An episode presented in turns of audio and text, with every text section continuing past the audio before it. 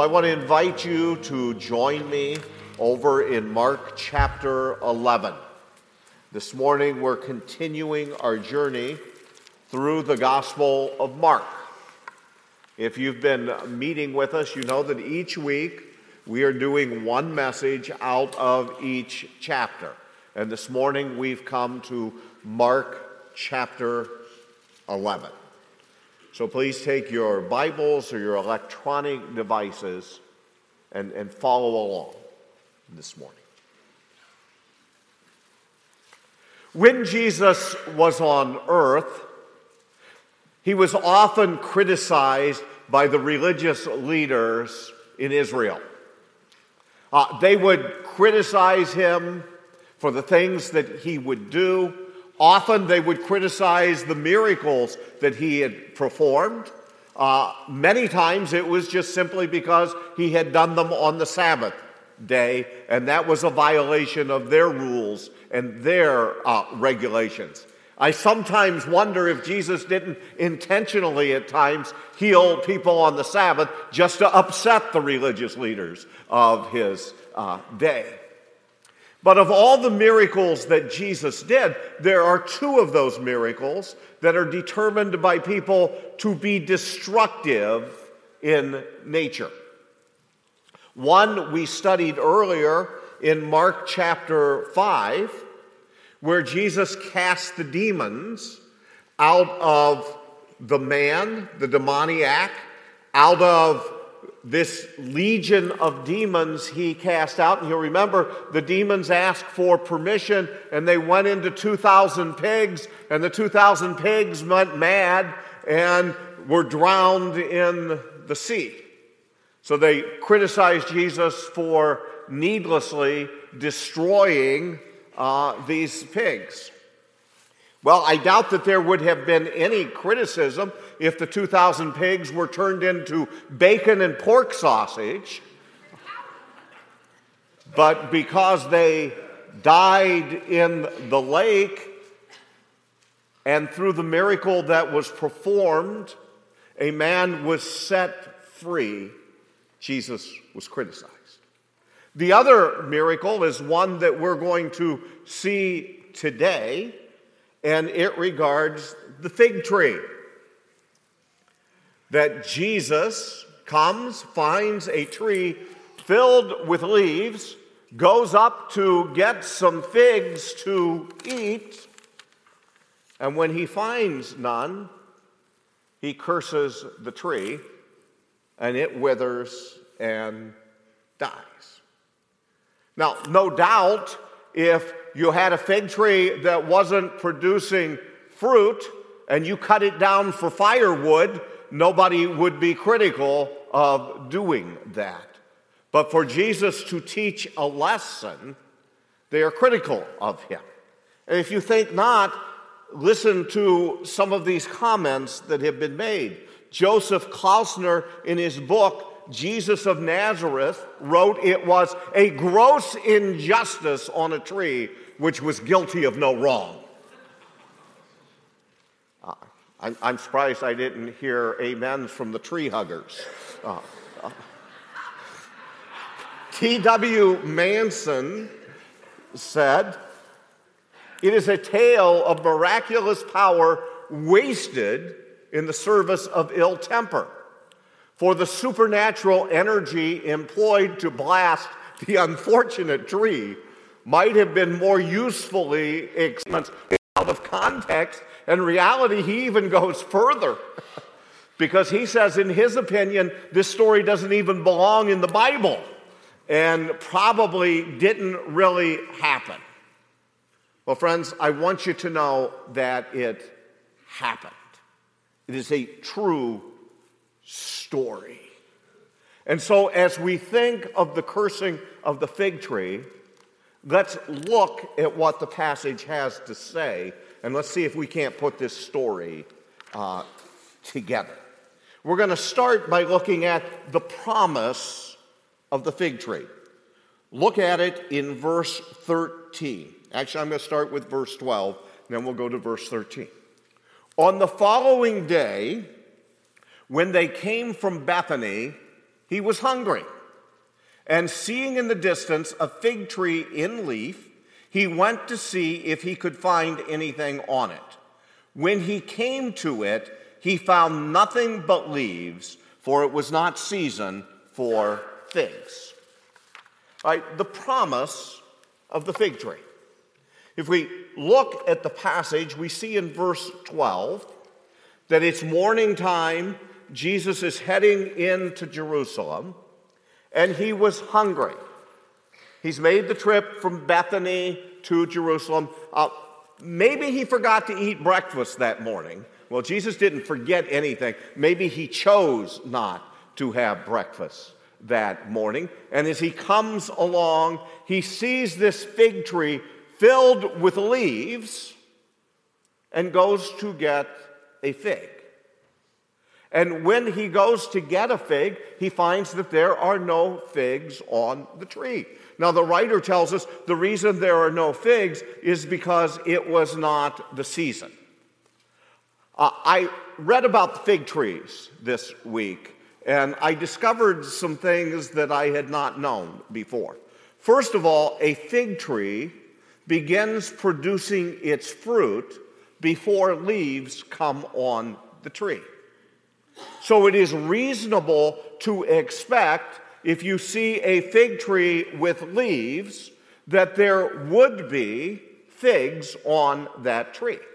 The time of year here is probably March or April, which is the time that the fruit begins on the trees. And though the fruit does not completely ripen until you get to uh, September and October, the first part of the fruit is present there and it is edible. It's, it's not as good as the, the figs at the very end of the season, but it is something that you can eat. So Jesus goes to the tree. The tree has given the promise that there would be figs upon it. Now, before I go any further, could we turn the lights up a little bit more there in the auditorium? Uh, just so I'm able to see everybody that's here. I would appreciate that if we could bring them up. All right. Still pretty dark in the corners. If we could bring the lights up some, please.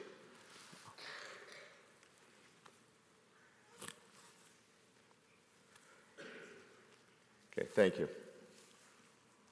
So Jesus goes expecting to see figs and finds that there are not figs uh, there. Essentially, the tree was advertising that there would be figs, but there are not any figs. And so Jesus is justified in expecting to find figs. And when there are not any figs, we see in our story the cursing of the fig tree. Verse 14. And he said to it, May no one ever eat fruit from you again. And his disciples heard it. Right? Jesus curses it. Now, notice there is nothing here that says that Jesus did this out of anger. There's nothing that says he was angry and cursed the fig uh, tree. The parallel account in Matthew as well says nothing about Jesus being angry. Jesus just curses the tree and says, You are never to bring forth fruit again. And we'll come back to this a little bit later in the sermon because the next thing that I want us to see is the symbolism of the fig tree. The symbolism of the fig tree. Follow along, beginning with verse 15. And they came to Jerusalem, and he entered the temple and began to drive out those who sold and those who bought in the temple and he overturned the tables of the money changers and the seats of those who sold pigeons. He would not allow anyone to carry anything through the temple. And he was teaching them and saying to them, Is it not written, My house shall be a house of prayer for all the nations? But you have made it a den of robbers. And the chief priests and the scribes heard it, and they were speaking, they were seeking a way to destroy him, for they feared him, because all the crowd was astonished at his teaching. And when evening came, they went out of the city, and as they passed by in the morning, they saw the fig tree withered away to its roots. And Peter remembered and said to him, Rabbi, look, the fig tree that you cursed has withered. And Jesus answered them, Have faith in God. Truly I say to you, whoever says to this mountain, Be taken up and thrown into the sea, and does not doubt in his heart, but believes that what he says will come to pass, it will be done for him. Therefore, I tell you, whatever you ask in prayer, believe that you have received it, and it will be yours. And whenever you stand praying, forgive if you have anything against anyone, so that your Father who is in heaven may forgive your trespasses.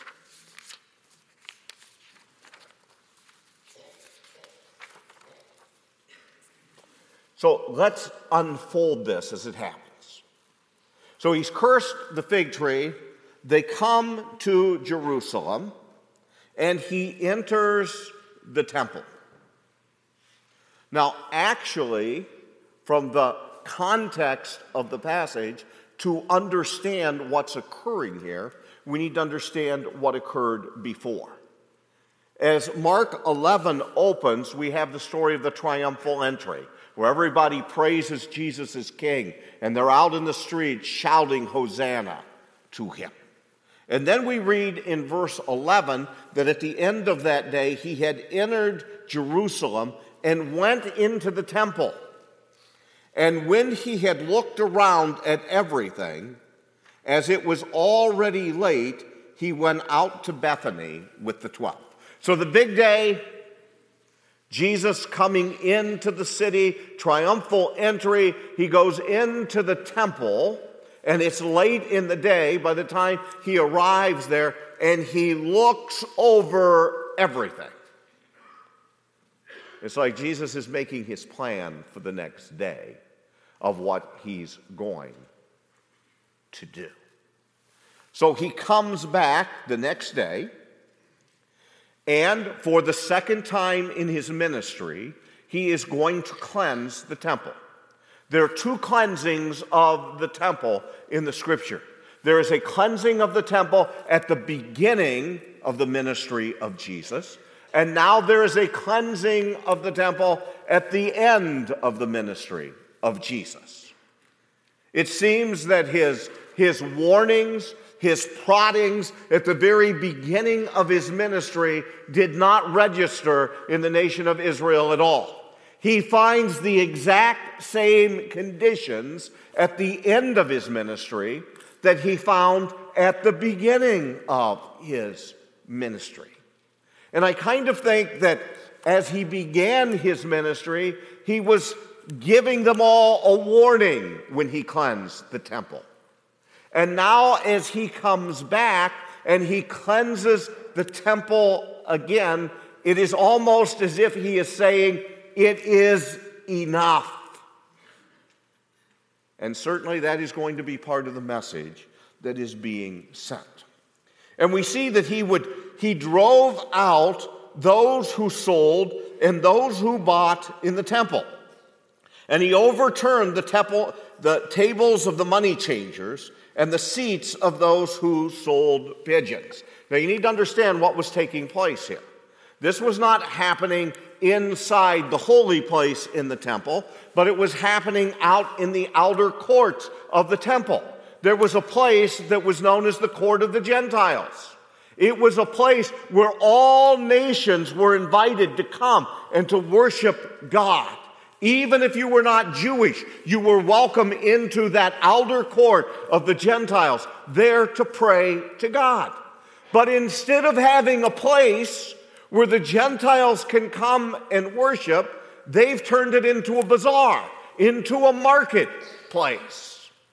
You see, if you were coming and people for Passover would journey from great distances to come and worship God in Jerusalem and in the temple, they needed to bring sacrifices with them. Now, some would try to bring their own sacrifices, but in order for your sacrifice to be made, it had to be approved by the priests. They were the sacrifice inspectors. And so, if you have a group of corrupt priests, which is exactly what you had in Jesus' name, they controlled what could be offered. So, therefore, if you're in it for the money rather than in it for the service of God, this is a perfect opportunity for you. Because all you have to do is reject the sacrifices that people brought themselves. They would say, well, it's not a perfect animal, it can't be sacrificed they would find some reason to reject it. And if your sacrifice was rejected, or if you hadn't brought one with you, you had to buy a sacrifice there. And so, in a way, good old capitalism was at work. The law of supply and demand. You have to buy a sacrifice. The only sacrifices that are acceptable are the ones that the priests have for sale, so they could charge as much as they want. And if you don't think this is big business, the Jewish historian Josephus said that around 66 AD, you know, some 33 years later, there were 255,000 lambs that were offered as sacrifices at Passover. Let that sink in for just a moment. And you can get the magnitude of the corruption that could be there. Now, for the very poor, if they couldn't afford a lamb, they were allowed to sacrifice a dove. And while the lambs were being sold at a markup of 10 times over their value, uh, the pigeons that would normally sell for about, in American money, a, a nickel outside the temple were sold for $4 in the temple. You see the corruption? in addition to all this corruption, is the fact this is a place where people were supposed to come and be able to pray and worship God. And so Jesus is not happy with what he sees here at the end of his ministry. The corruption that is in place. And Jesus says in verse 17, as he was teaching, saying to them, It is written, My house shall be called a house of prayer for all the nations. And when the chief priests and the scribes hear this, they're looking for a way to destroy him. And so they leave Jerusalem. They're gone for the night the next day, they're coming back, verse 20, and as they passed by in the morning, they saw the fig tree withered away to its roots. And, and Peter remembered and said to him, Rabbi, look, the fig tree that you cursed has withered. Actually, the Gospel of Matthew tells us that this fig tree began to wither immediately. So the next day they come by and it's completely withered, it's completely gone for all practical purposes. It's nothing but a dried up piece of wood at this point. And Peter says to him, Rabbi, look, the fig tree that you cursed is withered. Now it's interesting that this week, while they're in the temple, the disciples will also show Jesus the temple in all of its magnificence, as if to impress him. Jesus answered them, and he said, Have faith in God. Have faith in God. What did Jesus expect to see when he comes to the temple, the place that is supposed to be a place of worshiping God? He would come with the expectation that there would be faith and worship being exercised there. But instead, he finds a bazaar that's ripping off the people of his day. And Jesus says, Have faith in God. Truly, I say to you, whoever says to this mountain, Be taken up and thrown into the sea, and he does not doubt in his heart, but believes that what he says will come to pass, it will be done for him.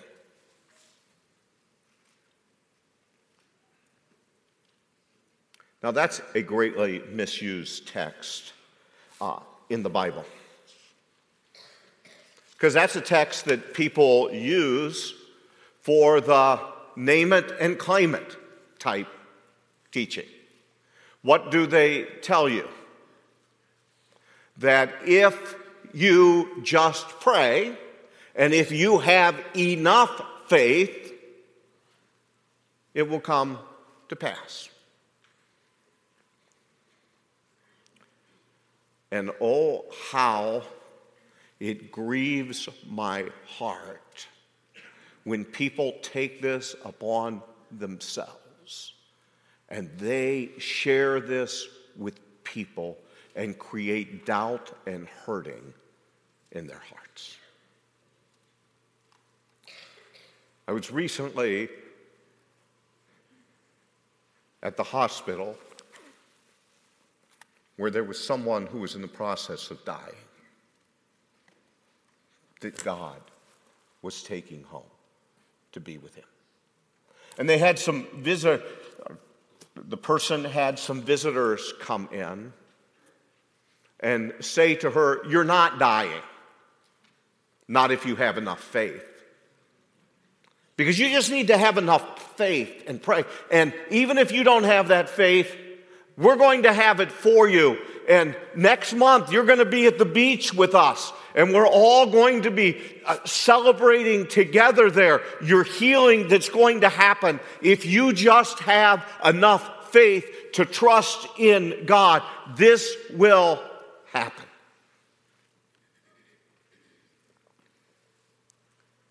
And a family member pulled me aside with tears in their eyes, saying, Butch, is this why my mother is dying? Because she doesn't have enough faith?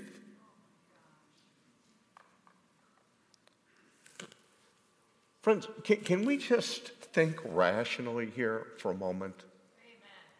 If we would take that teaching to its ultimate conclusion, none of us would ever die until Jesus comes back.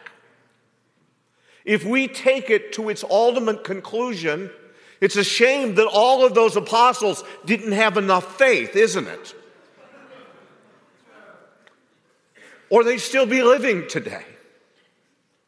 And it's amazing that all of these teachers who teach this through the centuries, they're all dead and buried too. What happened to them?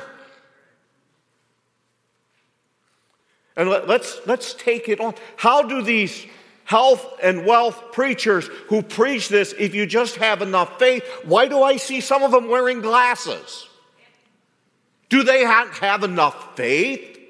Do they not practice what they're telling everybody else to believe? I like the words of Warren Wiersbe. He says this We should not interpret Mark 11 24 to mean if you pray hard enough and really believe God is obligated to answer your prayer no matter what you ask. That kind of faith is not faith in God, rather, it is nothing but faith in faith or faith in feelings. See, this statement that is made here about say to the mountain, move and be cast into the sea, was an ordinary statement of the day in which Jesus believed. It's something the Jews would, would say when talking about being faced with something difficult that was before them. That pray, and this mountain can be moved to the sea. And Jesus tells us to pray, right? We are told to have faith in God, right? And we need to believe in God. But this is not a catch all promise that we can apply to every circumstance in our lives. We trust God in every circumstance. But unfortunately, you can have great faith and God still not answer your prayer the way that you want Him to answer your prayer. You know, I want to tell you that lady went home to be with the Lord. And I also want to tell you, she's perfectly healed right now. And she's in a better place than being at the beach. She's in the presence of Jesus. God has greater and better purposes than we sometimes imagine. The Apostle Paul had a request his request was a thorn in the flesh be removed from him. But God had better plans for him. He said, My grace is sufficient for you. Okay, I've got to get off on this tangent and get back here to the past and wrap this up. Let's talk about the symbolism here that we have in the passage. First of all, we have the symbolism of the fig tree as it relates to the nation of Israel. It's not just about the tree outside the city. Jesus comes to the tree, he sees it expecting to find figs. Instead, he comes into the city, he curses the tree, and the tree just totally withers at that point.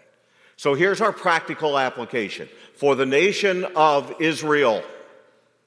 Jesus is coming into the city expecting to find faith, expecting to find those who will worship him, expecting to find at the temple a place of prayer. And instead, what does he find? Nothing but hypocrisy.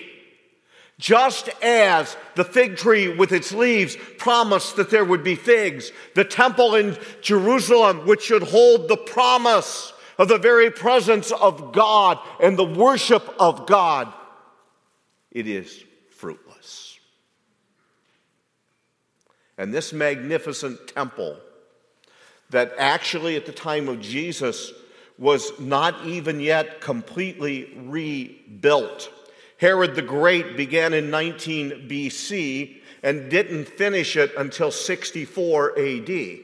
And sadly, six years later, in 70 AD, it was totally destroyed by the Romans.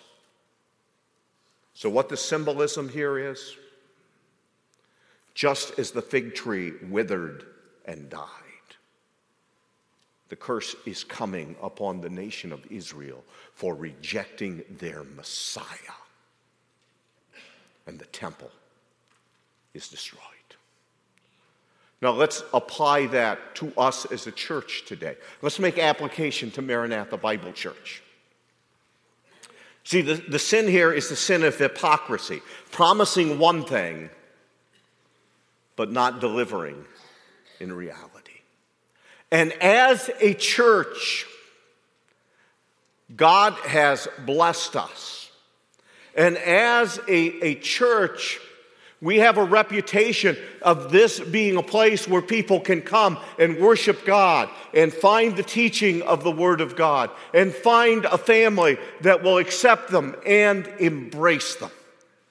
But let's make sure the reality matches the reputation.